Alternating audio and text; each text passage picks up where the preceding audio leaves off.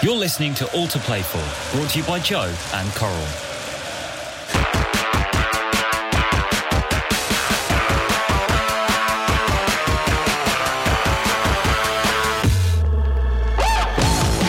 Welcome to All to Play For, brought to you by Joe and Coral. Today, I'm joined as ever by Joe. A very cold Joe Cole. Still in my bones from last night, big man. Them hailstones. How mad is it? Me and you seem to be in the coldest May I can ever think about, and probably the coldest room at the moment. Like look at us. Like, scarves. I know. It's this is time of year, mate. And we're doing the game, and the hailstones come down, and you almost want to complain, but then I just think to myself, I'm lucky to be here. Yeah. Chelsea in the semi-final Champions League. 50,000 Chelsea fans would swap places with me, standing out in hailstones to be there. So I had to swallow it a little bit before I started moaning like a proper diva. I mean, unless we're talking about that, and our guest today is a blinder. Yep. If we're going to be talking Chelsea, we're going to be talking today Champions League semi-final reaction. Yeah, Chelsea's banter era, Brits abroad. First, I want to now introduce our guest today, former Chelsea, West Ham and Benfica defender, Mr. Scott Minto. Scott, how you doing, mate? Very good, chaps. I'm roasting. Can I take this off? I was going to say, you know what? I was really building up how cold it is, and Scott has basically made me and you look an absolute pair of... Divas. I know. Scott softies. I was born up north, actually. I moved down when I was 3. Really? So, yeah, I'm born in the Wirral. So my family's big Liverpool fans. I'm not a Liverpool fan now. Yeah. Who do you support now? Chelsea? My old teams. Yeah. I know it seems wrong to say you have more than one team, but... I think it's different when you've played for teams. I said that, yeah, I said that. You can't... I was in a pub on Sunday and there's a group of lads, they might listen to, I don't know, but they was obviously boozed up and they were like, Joe Cole, come on. And then one of them singing a West Ham song, one of them was singing a Chelsea song, and I'm like, oh, do you know what I mean? You don't want to, booze. Yeah. I'm like... Oh. The question's coming, isn't it? Chelsea or West Ham? Chelsea or West Ham? I said, both, mate. And they look at you like, you're mad. I'm like... Yeah. But Scott is right. You got an affinity with both.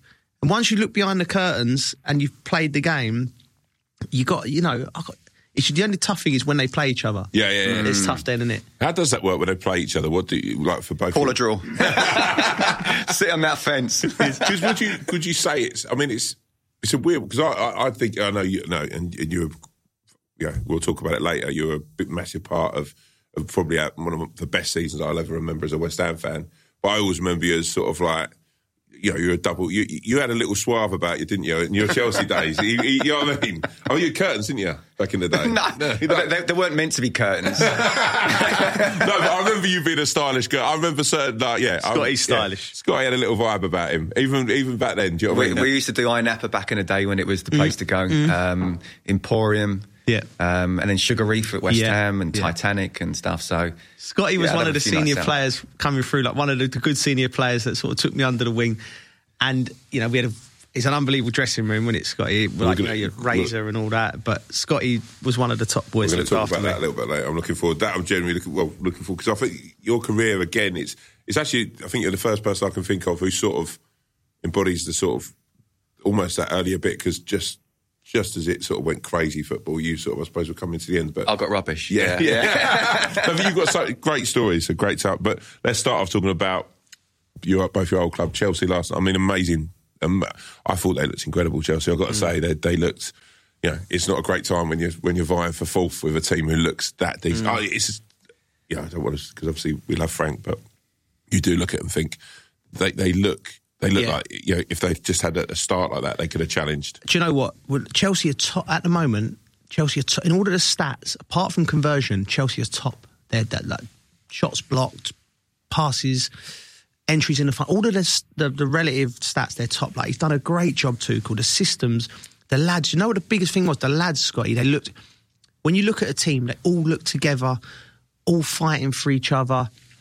And I looked at that team and I thought, they were wrong for Man City in the final. The way they play, they decimated Real Madrid last night. Yeah. It was like they were playing against a vets team. Like they couldn't move. And the only little sad thing for him was because Eden, coming back to Stamford Bridge, he looked a shadow of himself. Mm. He was the lads. Yeah. He couldn't move. His boys were bullying him. You know, it was not nice to see for Eden, because he's been a great. But Chelsea were sensational, weren't they, Scott? I mean, first of all, from a Hammer's point of view, I think you want to see Chelsea get to the final because, you know, obviously they're going to be thinking about that. I think West Ham are capable of winning every single game at the end of the season. But you look, and first of all, I want to talk about Frank, because a lot of people are saying, oh, you know, they were rubbish, they were floundering, they were this, they were that. They were in a bad run. They were in a bad run. Now, I believe that Frank could take, or could have taken him and Jody, Chelsea to these type of situations, just not this season. In the future, if he was given time. We know that Roman Abramovich, and we can't give him stick for it because of what he's done for the club, but he doesn't do even medium term, let alone long term. So I do feel for Frank and Jody, but I don't think anyone can turn around and say Thomas Tuchel hasn't been absolutely superb since he's come in. He's changed the system. He's got everyone on board. He's put in experienced players. Defensively, they look so strong. And what was impressive for me last night more than anything was 1-0, you're dominating the best team in the history of this competition and the biggest club in the world. And yet you're creating chances, but you're not converting them. The mind can suddenly say they're only one goal away from taking this to extra time, and then it's like, oh, is it our day? They just carried on and on and on. And apart from two saves from Mendy, which the second one I think he should make anyway. The first one was a very good save. He's incredible. I think he's done really, really well. He's given so much confidence to the back four, or back three now. But Thomas Tuchel has played an absolute blinder coming in. And they do look, alongside Manchester City, the best team in Europe right now. It's an amazing thing, actually. I mean, just sort of pick out a couple of players you play. But I was reading a thing about Mendy that he was unemployed a few years ago. He was, you know, his story is incredible. And you watch him as anyone down there on a job centre...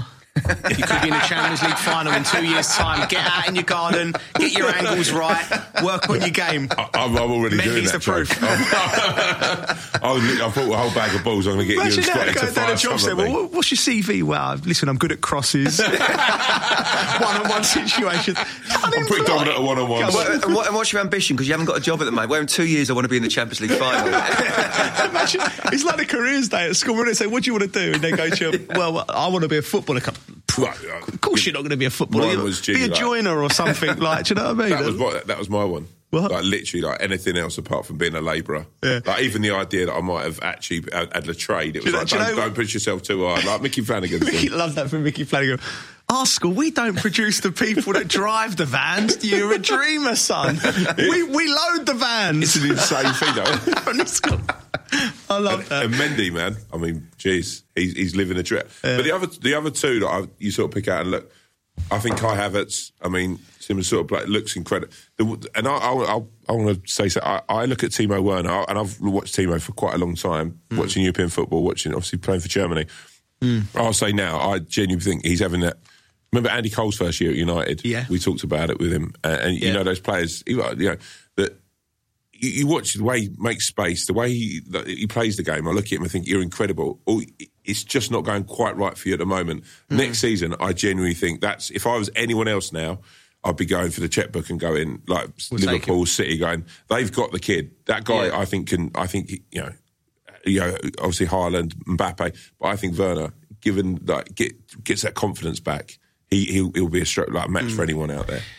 What I can tell you is, from a defender's point of view, he would be an absolute mare to play against. I mean, you'd be thinking the night before, okay, he doesn't convert at the moment, but still he can make me look silly. And, you know, one thing I really respect about him is that he can miss chances. I mean, I think at West Ham, wasn't he? He missed a really big chance. But then actually, he ran down the channels, cut inside, didn't just lay it off, try to shoot himself. And I just thought, do you know what?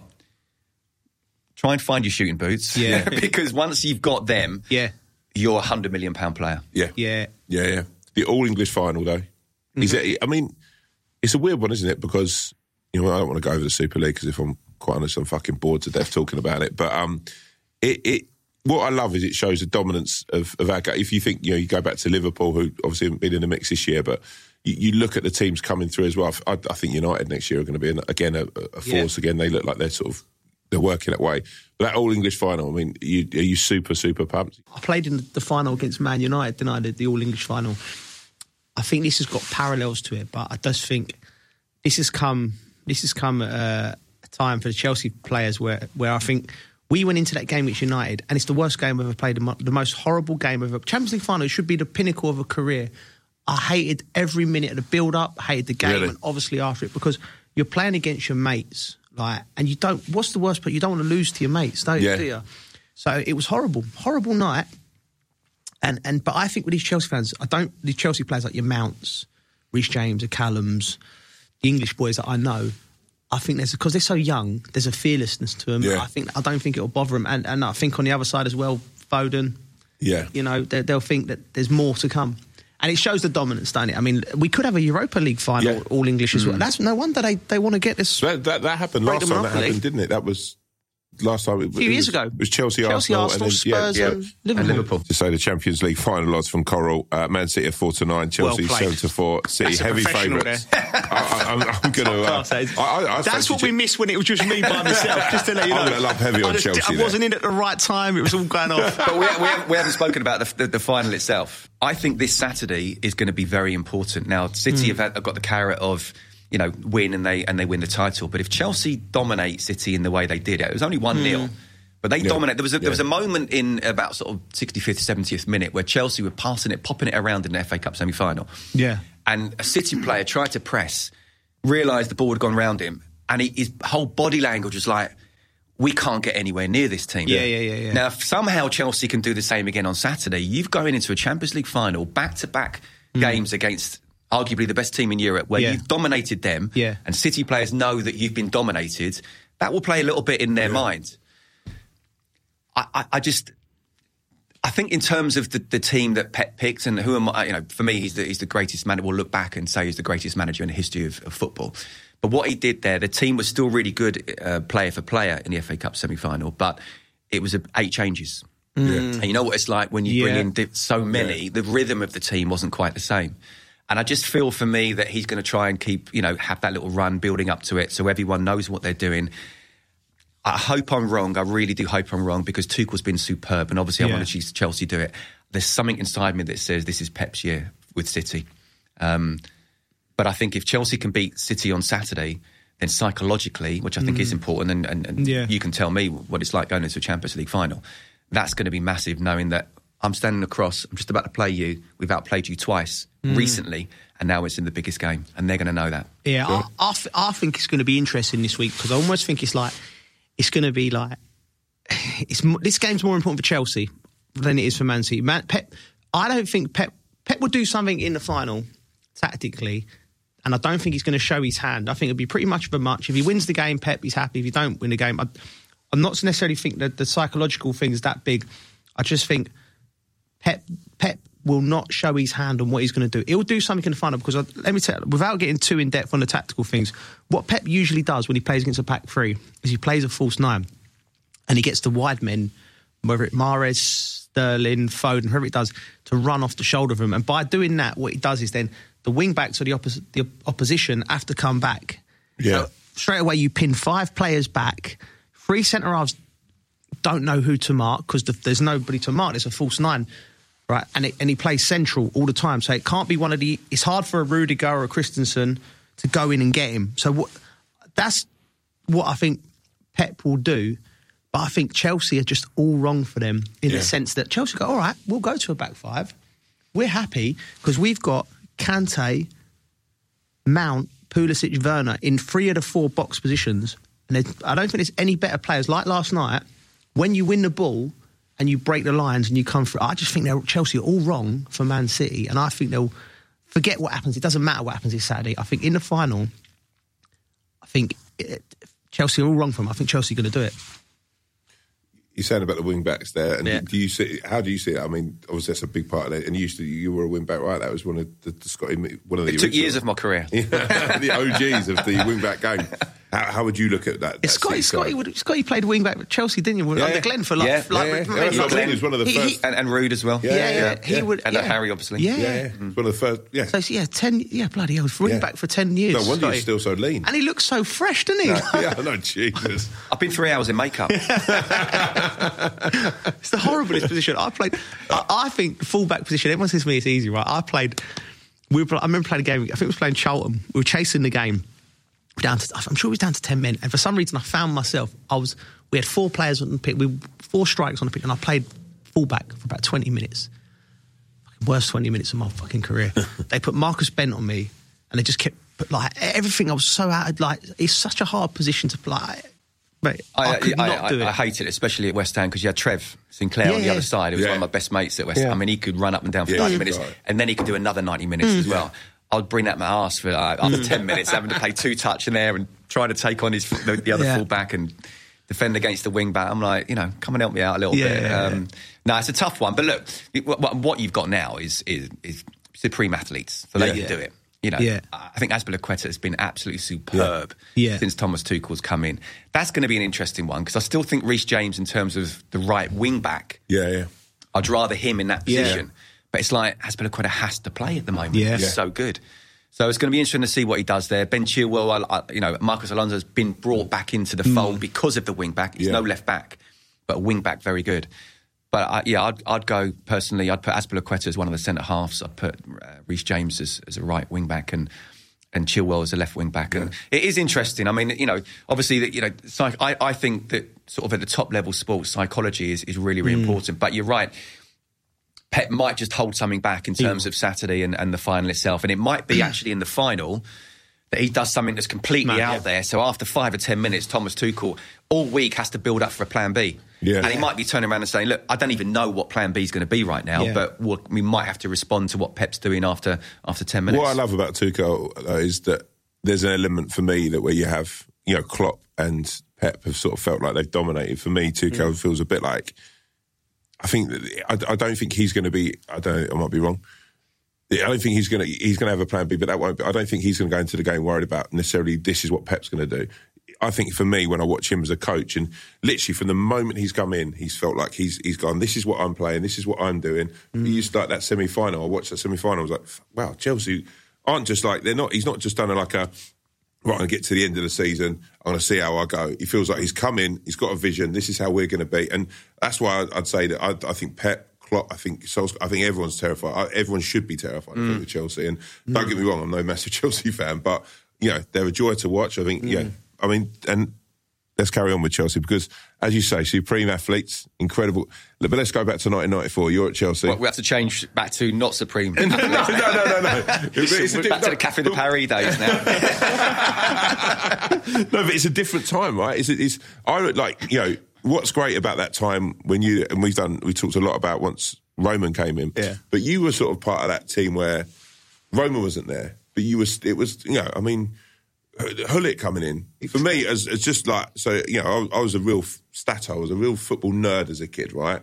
I watched a lot of European football. I used to go away with me and my dad. That was our cement of mine and my dad's relationship was football. So we'd go abroad. We were like, back then in the 90s, we'd go away and watch, but we were constantly watching, you know, football Italia and everything. So when Hullet came, it was absolutely heartbreaking as a West Ham, but to see him in the league, I remember, just sort of seeing him come in and sort of play sweep for work. What was that like for you when he comes in? It was like the same, to be honest with you, and we're teammates. You know, I mean, let's say Glenn started it, Glenn Hoddle started it. And then he brought in Ruud, he brought in Dan Petrescu, who, wow, what a player. I mean, again, he wasn't a right back, he was a right wing back, but technically superb. Anything that Gianfranco Zola, I say, is the best player I ever played with. Di Canio's probably number 3. Yeah. Ruud's number 2. Yeah. When Ruud came over, his knees were shot. Yeah. Yeah. He just wants to, you know, finish his career, enjoy London, da-da-da-da-da. Yeah. Fuck me. If his knees were shot at that and he was that good, how good was he in his time? Yeah. He wanted to be sweeper because he wanted to just like, you know. Yeah. Glenn pulled rank. He said, no, I'm sweeper, so I'll put you in midfield. He ran games from midfield. Yeah. And he was like, honestly, he was... Glenn Hoddle and Ruud Gullit playing together. Yeah. I mean, it's worth saying as well, and you sort of alluded to it there, but it's worth saying, like, you know, obviously Gullit, you know, I always found it's the most heartbreaking thing as an England fan is when Hoddle sort of, like... Because I thought that team in '98, I think that was where you were looking at it and think, you know, any other country, and obviously, you know, things went down and whatever, but you looked at the way Hoddle set up a team. He still, for me, feels like, I think he was so many years in front of, like, himself, but he still felt like, even what he was playing back there, and when he was at Chelsea coach, like, what he was doing feels like, you go, okay, like... He could have been the England manager for 15 years. And it's only really, it's taken to now to get Gareth Southgate to feel like we've got anyone close to what Glenn was doing. Mm. So how was that like? How he implemented his ideas, and when you saw like Petrescu, because I remember there was a goal. I remember I saw a match today where Hullet, I think, was playing sweeper, and he launches this incredible ball, but it lands it like a goal flight shot just onto Petrescu's right foot. It's an incredible, you know, just beautiful, like the way you guys like play football. And but how was that implemented? Was that Hoddle from the start? That was like, this is our vision. Yeah, I've said for the last 5 or 6 years, and you're right, until Gareth's been in charge. Yeah. Whenever there's been talk of a next England manager, get Glenn back. Get Glenn back because his mind... I mean, I don't put him in the top 3 of best players I ever played with, but I put him as the most talented player I ever played with because whatever he did with his right foot, he could do with his left. Yeah. Very quick story. Peter Shreves was the number 2. Glenn was player manager. Every morning it was a warm-up. Right, 3 touches. Right, why is it? Give us 3. So foot, thigh, head. Foot, thigh, head. Right, everybody. Yeah. Right, okay, Gav, give me something. Right, outside of the foot, shoulder, catch it in the back of the net. Yeah. Outside of the book. Yeah. Glenn was the... I mean, there were balls flying absolutely everywhere. Glenn was the only one, left foot, right foot, whatever, keeping it up. They never touched the ground. Technically superb. But his mind as well, in terms of tactics, he was the best manager I ever played under. Yeah. You know, whether it be a 4-diamond 2, a 3-5-2, you knew exactly what he was talking about. Yeah. And he was a little bit aloof at that time, and I met him a few years later, and he was absolutely fantastic. Yeah. Mm. But, you know, my God, it must have been frustrating for him realising he could do absolutely everything, and we couldn't do what he could do. I worked with him, but, and I love Glenn, I worked with him, Peter, I pick his brains all the time about it, and he was 20 years ahead of his time as a player and as a manager, so he must have been frustrated, and I think if you sit him down and you know, he would probably, I think he would say, yeah, you're probably right, because... People weren't seeing football the way it was, right? So go back to, like, we had Sven. I had Sven as my England manager for 7 years. Love him. Give me all my caps. Brilliant. But he was doing things, Sven. Like, and I had a sixth sense as a kid. Scotty knows me as a kid. I was a free spirit. But when I went to Lillishall, we played a certain way, 4-4-2, the English way. Long ball. Direct. We could 4-4-2, no square balls, in behind, no risks. We play off the ball. And it was a everyone did that in the English game. And even as a kid, when I went to Lillishall, and Keith Blunt was a great coach at that, but I had a 6, I'm like, this ain't right. You know what I'm saying? Yeah. And all my career, from 16s to 21s, going away with England, we're getting popped off the pitch because they got angles, they got centre-halves. What you see now, coming into the midfield, and they're not good as these our players, but we never set ourselves up to give ourselves the best chance to win a tournament. And Sven, Nordic coach, he was trained by... our English Charles Hughes type coaches in that way. So when I went to play for England, we're playing the exact same way I played at 16, which I knew was wrong. Do you know what I mean? It was a broken system. We could never win nothing. You would never win a tournament playing like that in that way, right? So, and then I went to West Ham. Harry was like, play. And I thought, well, that's better than what we're doing. Do you know what I mean? Yeah. But then the level on from that was Pep Guardiola, Glenn Hoddle. Let's play, but look, angles. When Scotty receives the ball, your job, you have to be here to give him an angle, and when he has it, then you have to do that. Do you know what I mean? A plan in possession. Yeah. So going back to Glenn was so ahead of his time in terms of the way he was thinking about football, but now football's caught up because of the likes of Pep and people like that, and we was in the doldrums for so long, but now we're not. We're coming out of that. We're producing Foden, we're producing Grealish, producing Stones, I think, as well, at the back. Like, I think when you watch Stones at the back... We got a chance now. Yeah. I mean, do you know when you're talking about, and it's what you just said, one of my everlasting memories of Glenn Hoddle was when he was player manager. It was the FA Cup final when you lost to United. And I wasn't there then. Yeah. But I was there. There's an incredible shot that they did on the actual footage, and I think they conceded like the 3rd goal, and the camera just lands on Glenn. Yeah. And he just undoes his top. Yeah. And even like there, as a West Ham fan, I'm going, God, that'd be amazing, wouldn't it, if he came on and like, so cool, you know, and turned the game around. And then, you know, but then obviously what's great and sort of knowing that Chelsea, because this is a Chelsea before the Chelsea we know now almost. And you know, even then you've got Zola, Leboeuf, Vialli coming in. I mean, Vialli was actually almost more heartbreaking. Vialli was Ravanelli is my all-time favourite player. I loved Vialli.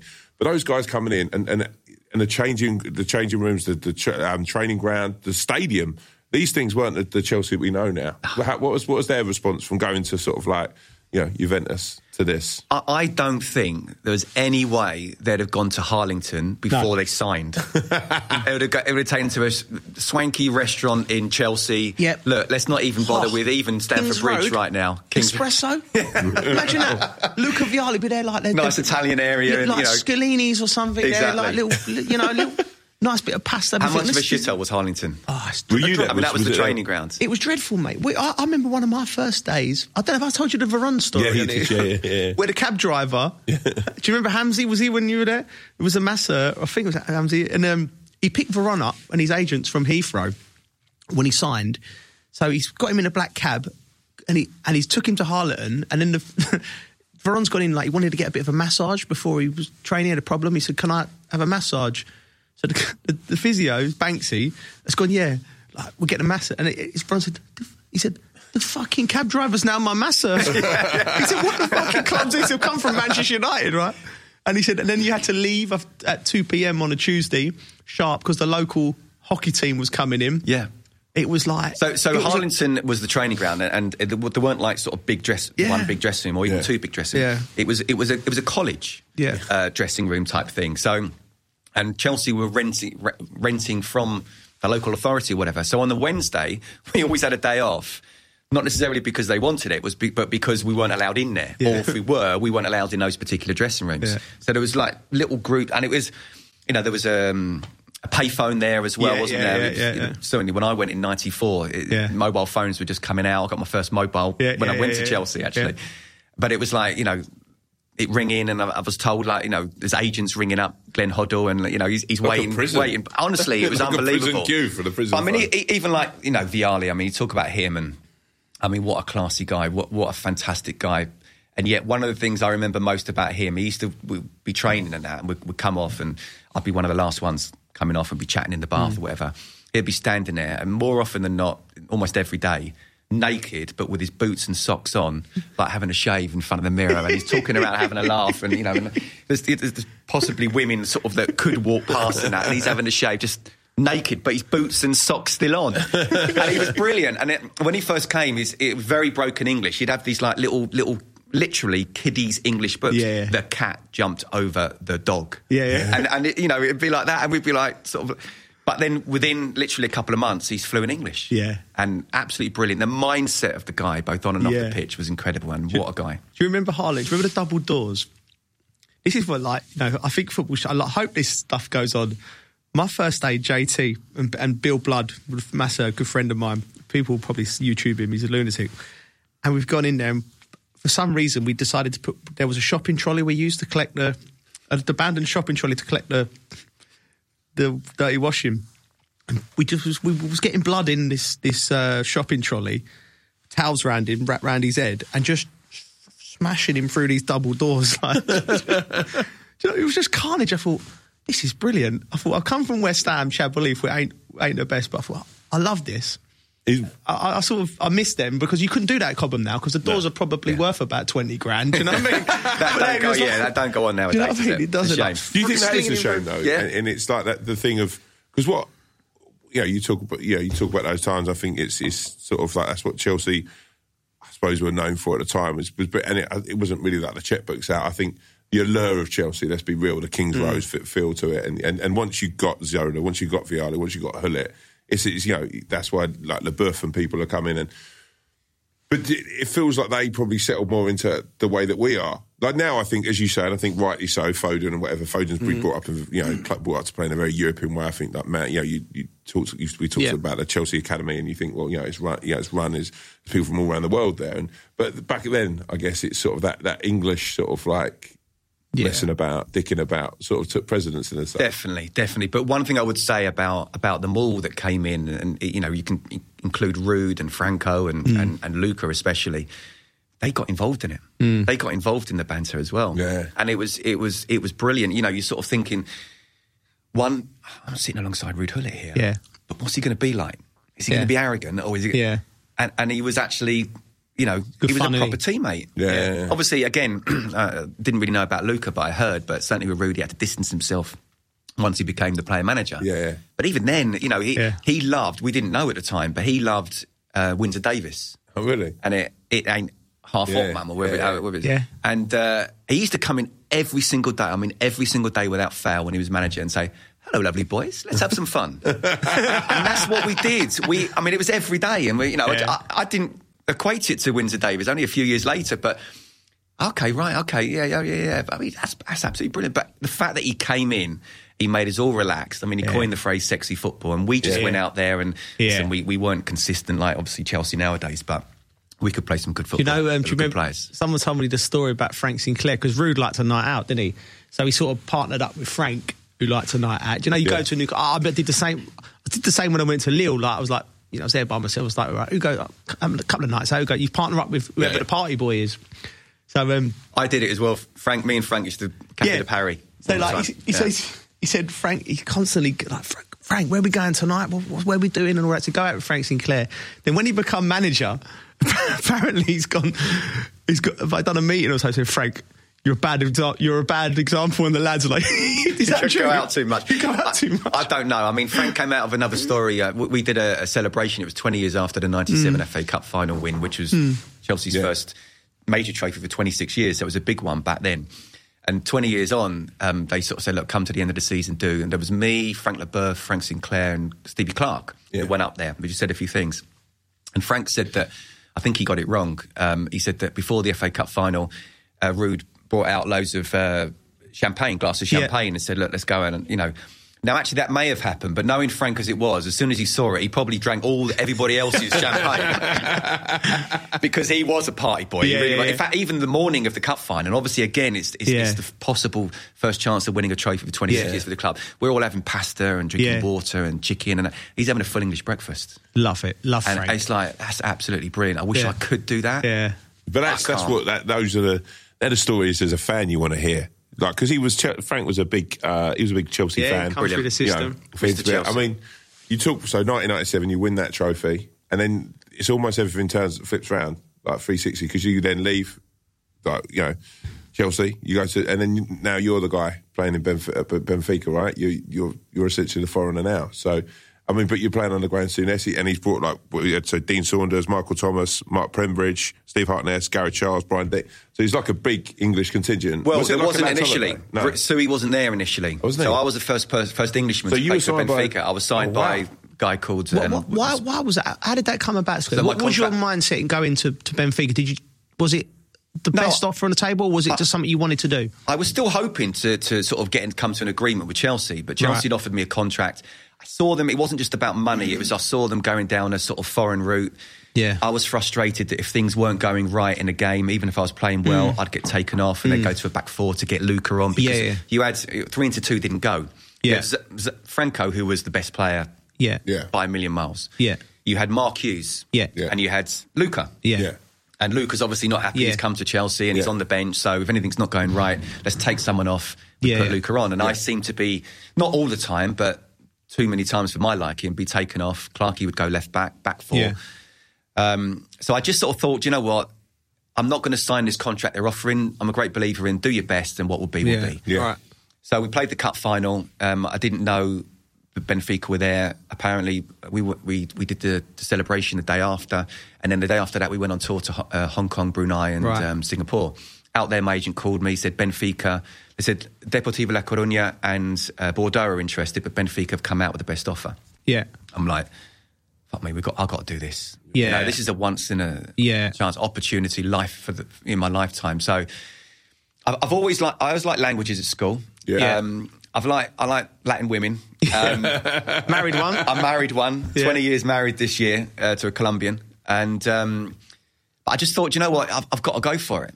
So I said, okay, fine. So ended up signing. I'm thinking, right, I'm trying to learn the language as well, but I hadn't actually spoken to anybody Portuguese. So just an example of like good morning is bom dia written, but it's actually pronounced bon dia. Yeah. So first day I see, you know, the publicity guy and I go, oh, bom dia, bom dia. He's laughing in my face. Ah, bom dia, bom dia. Yeah. I'm thinking, fuck me, the first attempt I've tried Portuguese and he's laughing in my face. So I'm walking in the dressing room thinking, I don't know anyone here. I don't know the language. I don't know anything. But I've just come off the back of my best season, obviously, with Chelsea. Won the cup final.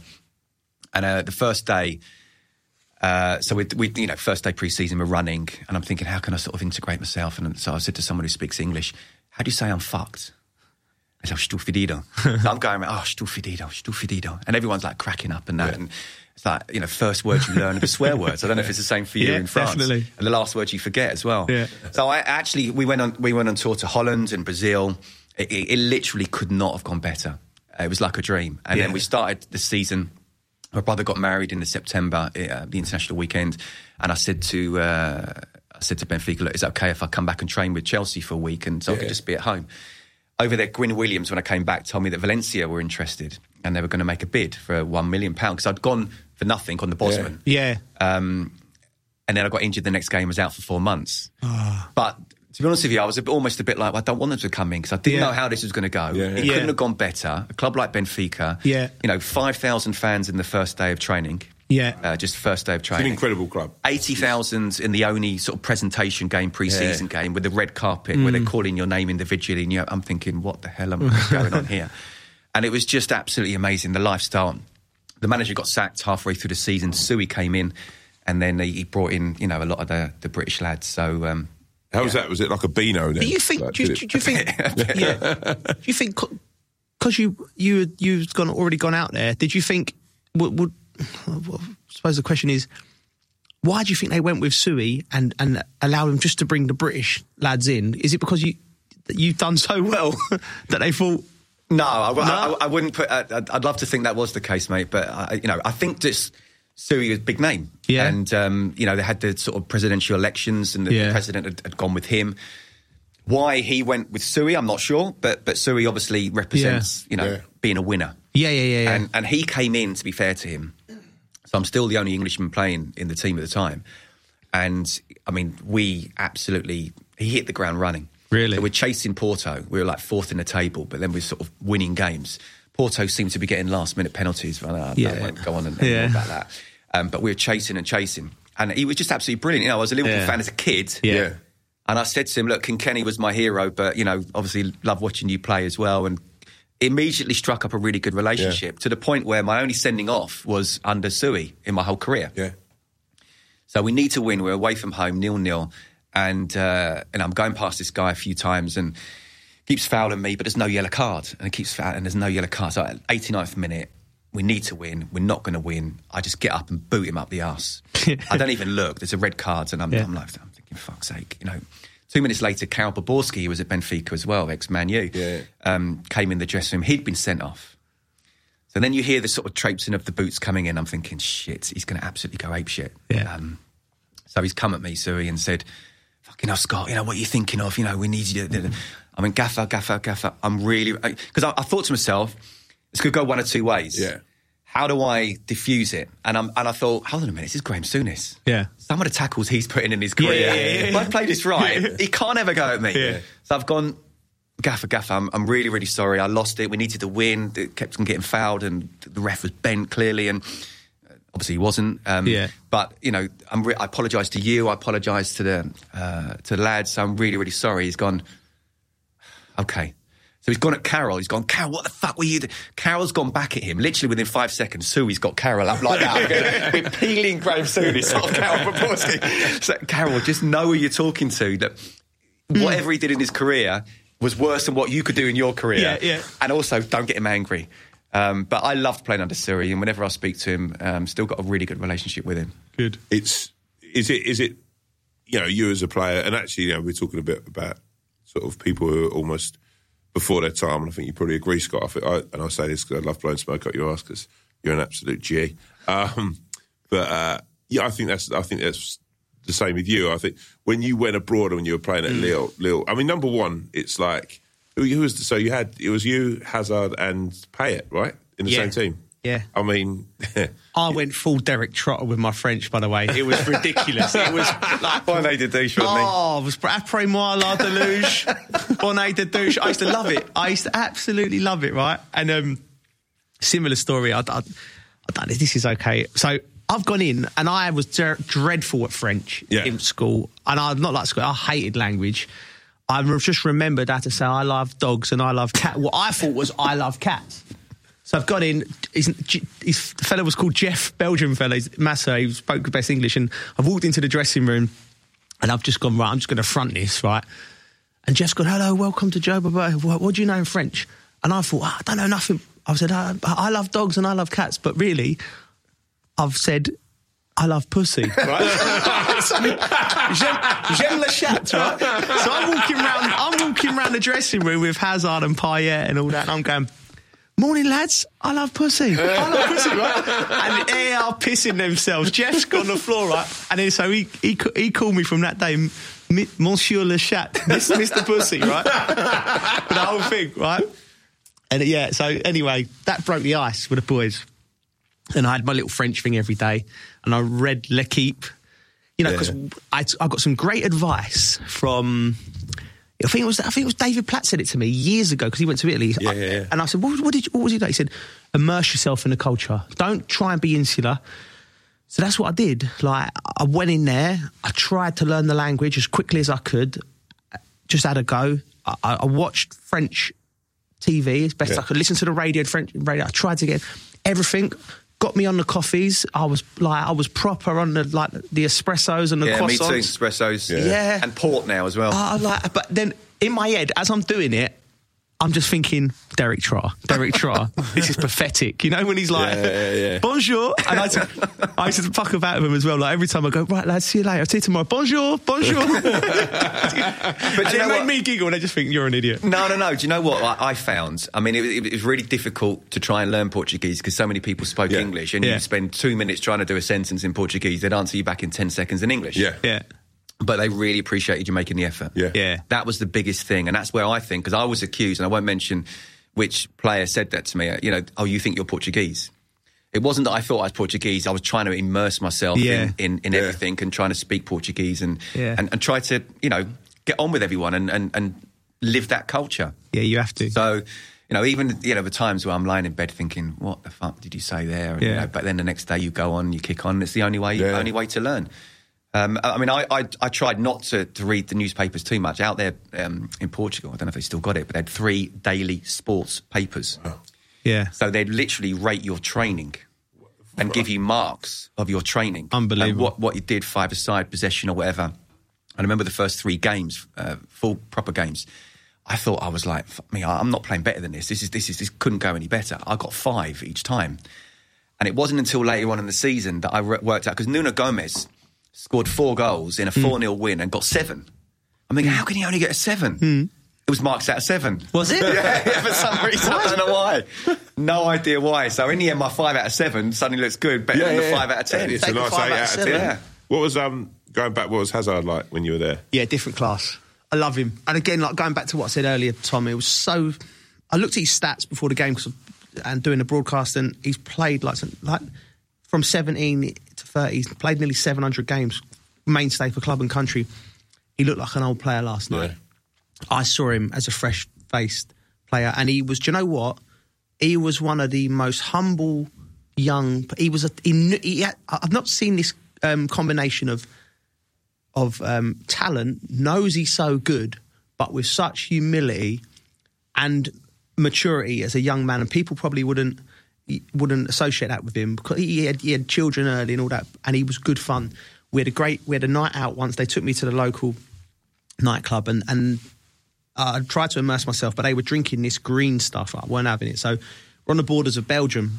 So I've gone. They've gone. Oh, I've gone to the nightclub. I have a few beers. Like he went. They didn't have beers in this nightclub. Weird. He went, we'll get some for you from the. Like, what do you have? I said, I don't mind. Got me Belgian beer. So. It's like 10%. So I've gone, I'll have 5 or 6. I won't go mad. Do you know what I mean? 5 or 6 of these 10% beers, I'm being carried out by our Brazilian centre forward. And there's Eden just there.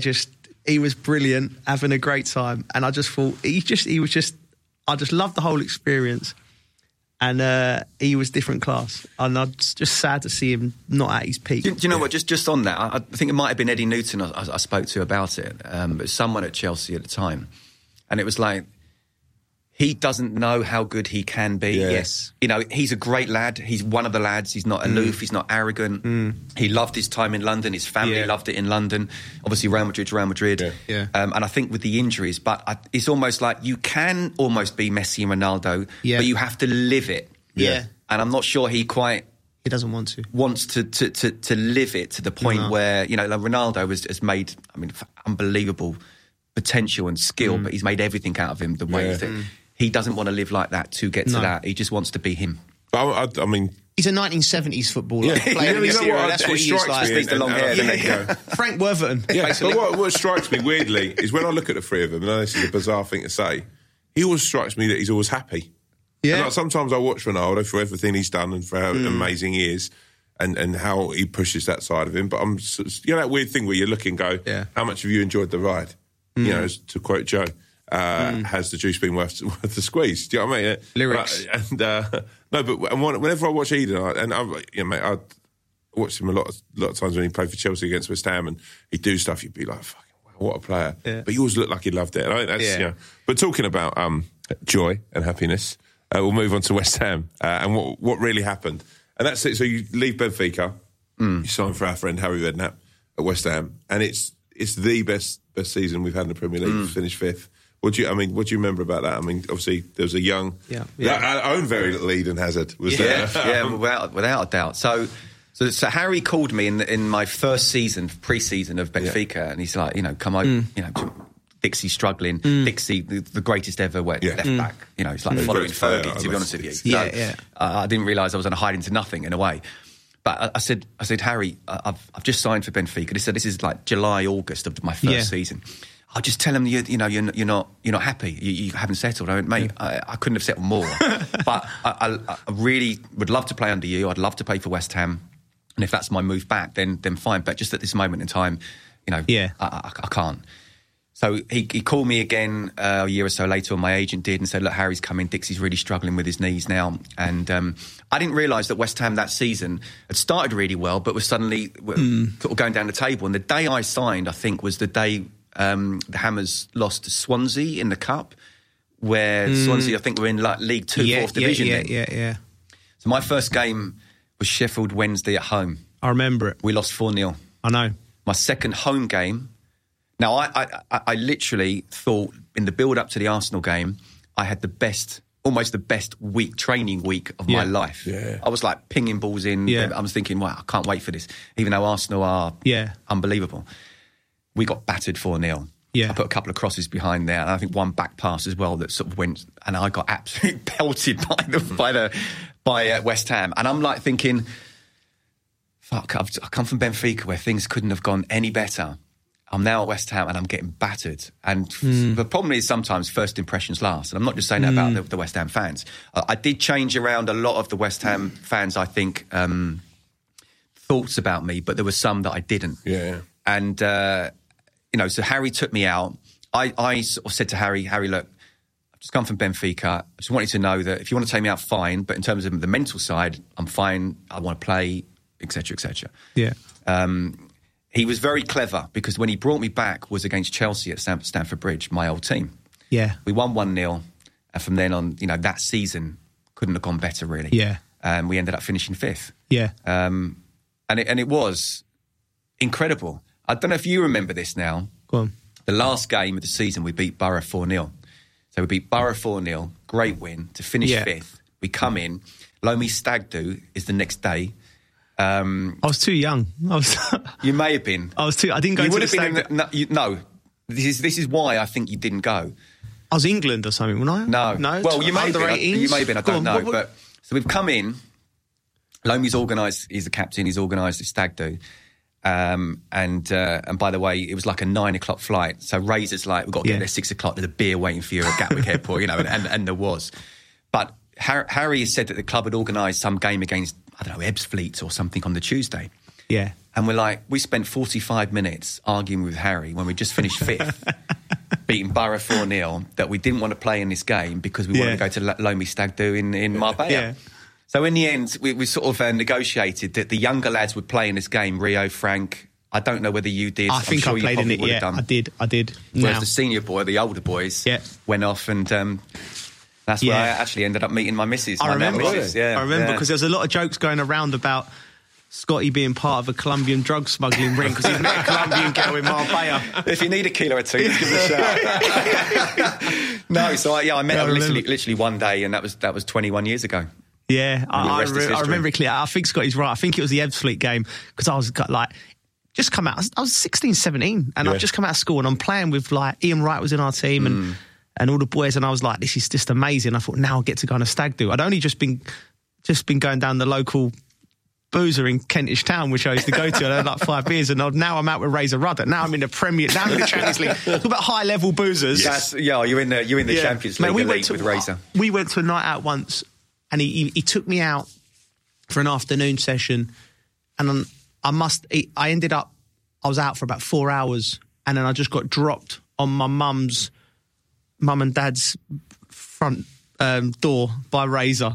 Just at the game, like one of them. Lasted 3 hours into an all-day session. Did you have an inkling as an older pro there, just how good these boys were going to be? No, I even from Benfica. So I signed sort of halfway through the season, January. Yeah. You knew about Joey Cole even then. Yeah, there's this kid now. And now, one thing I think Joe was amazing at, but there's also another thing I want to say about him as well was the pressure. I don't know whether you felt it or not, but sometimes when you're a young lad, you just go out and play.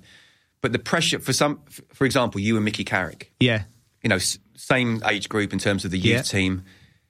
He went on unbelievable career. You went on unbelievable career, but he didn't have the hype building up to it that you did. Yeah. You're almost like the saviour of English football before you'd even play a first team. Yeah. No, you're right. I mean, talking about it, honestly. So 15, I remember there was a News of the World article about me on the front page. I'm at school, and it was saying that it was like I was on $5,000 a week. I wasn't. I was still on pocket money. And I was earning more than the Prime Minister. It was sort of like a derogatory thing, like to football, but to me. But I'm on the front page of the News of the World, and for younger people now, like that was it. There was no internet, so like I remember walking into school on a Monday, and my life changed from there because from then on, not just in the football world were rumours, but everyone was looking at me. Do you know what I mean? So how I am, I sort of thought, right, I'm going to either... It did affect me in a sense that I didn't like it, but I sort of pushed back on it. So the teachers made a smart comment about it. I bantered them back. Yeah. And I just fronted it.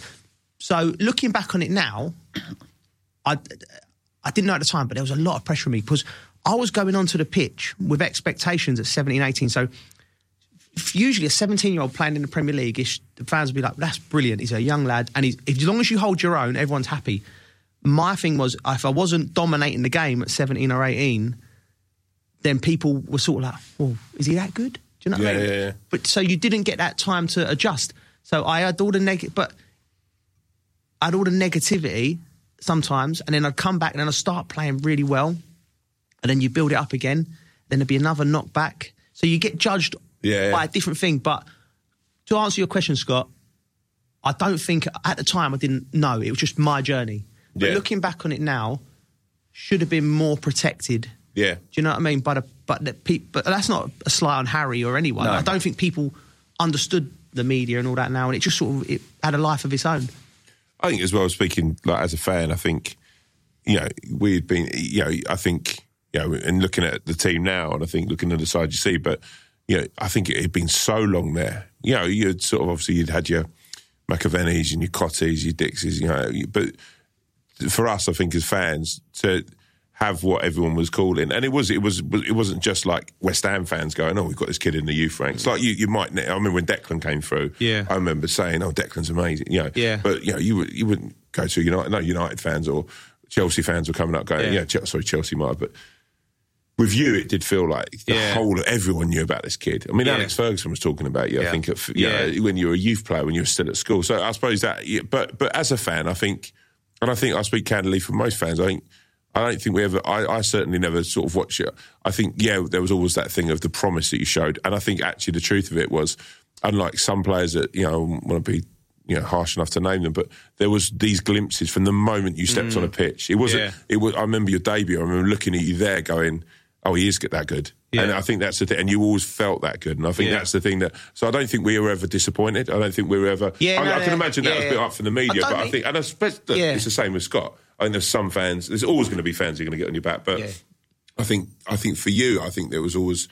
Yeah, I still look at it now and I think that it was some of the happiest stuff, both of you playing. And that team, I think Rio and forever... West Ham fans connected with that. Yeah, they're connected with that team. That 4 years I was there because of the way we played. And it's probably taken to now in a sense, but I think, you know, if I was to ask my favourite time, that would be it. I think, you know, you, Michael Carrick, Rio, Frank, Jermaine was... Charles, yourself, and you had these older guys who felt like they were still sort of... They felt like the guys that you... as a kid watched football and they still felt like, you know, these sort of like, you know, yourself, Razor Ruddock, you know, these junior dicks, these guys who felt like these rugged sort of men, you know, I was a kid myself. No, but, I mean, it's interesting though that the perception of what the fans felt is not always what that person feels himself. Because you put yourself under pressure all the time. Yeah. And, you know, we always knew you'd be the world-class talent that you were. But, you know, it's interesting whether you felt it or not, and I understand it completely that you didn't. But when you got someone like Di Canio, you let him run the game. Yeah. He can run the game. Yeah. And then you just, you know, get into it. And that's what you did. Yeah. One other thing I would just want to say about you as well is for all your talent and all your skill, what I want to talk about or always talk about with Joe is that he was willing to do the other side. Yeah. He was willing to put his foot in. He was willing to tackle and track back. And he was a nightmare to play against in training as well, not just when he was with the ball, but when he was without the ball, because he was like a holding midfielder without the ball, and he was like a number 10 with the ball. Yeah. So, and that's why you were given the captaincy at such a young age. I appreciate that because, you know, I had to do that. Because whenever, going back to the pressure, I think whatever, people always wanted to talk about what I couldn't do rather than what I could do. Whereas now, you say, for instance, you get someone like... James Maddison, who I think is a great player. Do you know what I mean? People now talking about, doesn't he receive the ball well and play off both feet and he can find a pass and all that. But with me, it was like, he's not very good at heading or something like that. Do you know, he can't tackle. So like in my mind was like, right, I'm going to make myself. And this was going back to the system. So I thought, right, I've got to try and be the best tackler, the best at heading. I just tried to be the best at the whole thing when really, like, listen, I had a great career. I can't knock it. You're journey, but... I think if you'd been coached within a system like they do now and gone, right, you're playing that number 10 pocket. Don't worry about that. Yeah. Keep your body fresh, you know, and we're gonna play a system to get the ball to you through the lines, you turn and then drive, and then you can dribble and drop your shoulder and try and do something. Rather than I was just everywhere on the pitch. Yeah, I remember. Do everything. Blah, blah, blah, blah. And Di Canio, senior player and a great player, I think it benefited Di Canio because I'd play in midfield 4, whether it be left, centre or right. And I'd go and get the ball, take the risk in an area, boom, get out of it, boom. And then all of a sudden, I'd play it to Paolo at his feet. And I'm thinking, well, I want to be in that position as well. But I'm here. And I didn't learn the game because there was no one there with a foresight like a Glenn Hoddle who would have put us into a system to get the benefits of the attributes I could do. But it was just a determination to try and show everyone. I remember doing heading sessions with Roger Cross for like... you wouldn't insane for an hour trying because I wanted to be better at heading. Like just it shows you what it takes to get to that. It is. But that mentality you had made you the player you were. Yeah, I think so. Yeah. Well, talking about mentality and talking about trying to his appetite to win. We're coming down to the crux of it now, predictions wise. Scotty Minto, this is where it's getting big, bro. Okay. Last week we actually both had a disaster. None of us picked Villa to beat Everton. We didn't get a draw. West Brom versus Wolves. Obviously, Liverpool United was called off. So this week, we've got this. So we're going to go first. I just want an answer. Team name or draw? West Ham, Everton. West Ham. West Ham, Everton. West Ham. West Ham for me. So it's 3 West Hams. Wow. West Ham are 4-1 to make the top 4 with Coral. Great bet. Great bet. City versus Chelsea. I'm going to go City. Draw. I want to go Chelsea. Mixed it right up there. West Ham, and then Leeds versus Spurs. I'm going Leeds. Spurs. I want to go Leeds. I fancy Leeds all week. I'm going to go. You fancy Leeds? I think Spurs are a great performance last week, but that was against, with all due respect, Sheffield United. They were dreadful, weren't they? They're somewhere between the Sheffield United performance and the Man City Carabao Cup final, and I think Leeds, Bielsa. I think Leeds are going to come 100% raring for a game. Scotty Minto, it's been an absolute joy chatting to you.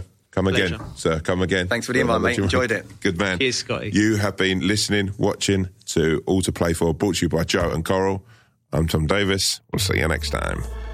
You've been listening to All to Play For, brought to you by Joe and Coral.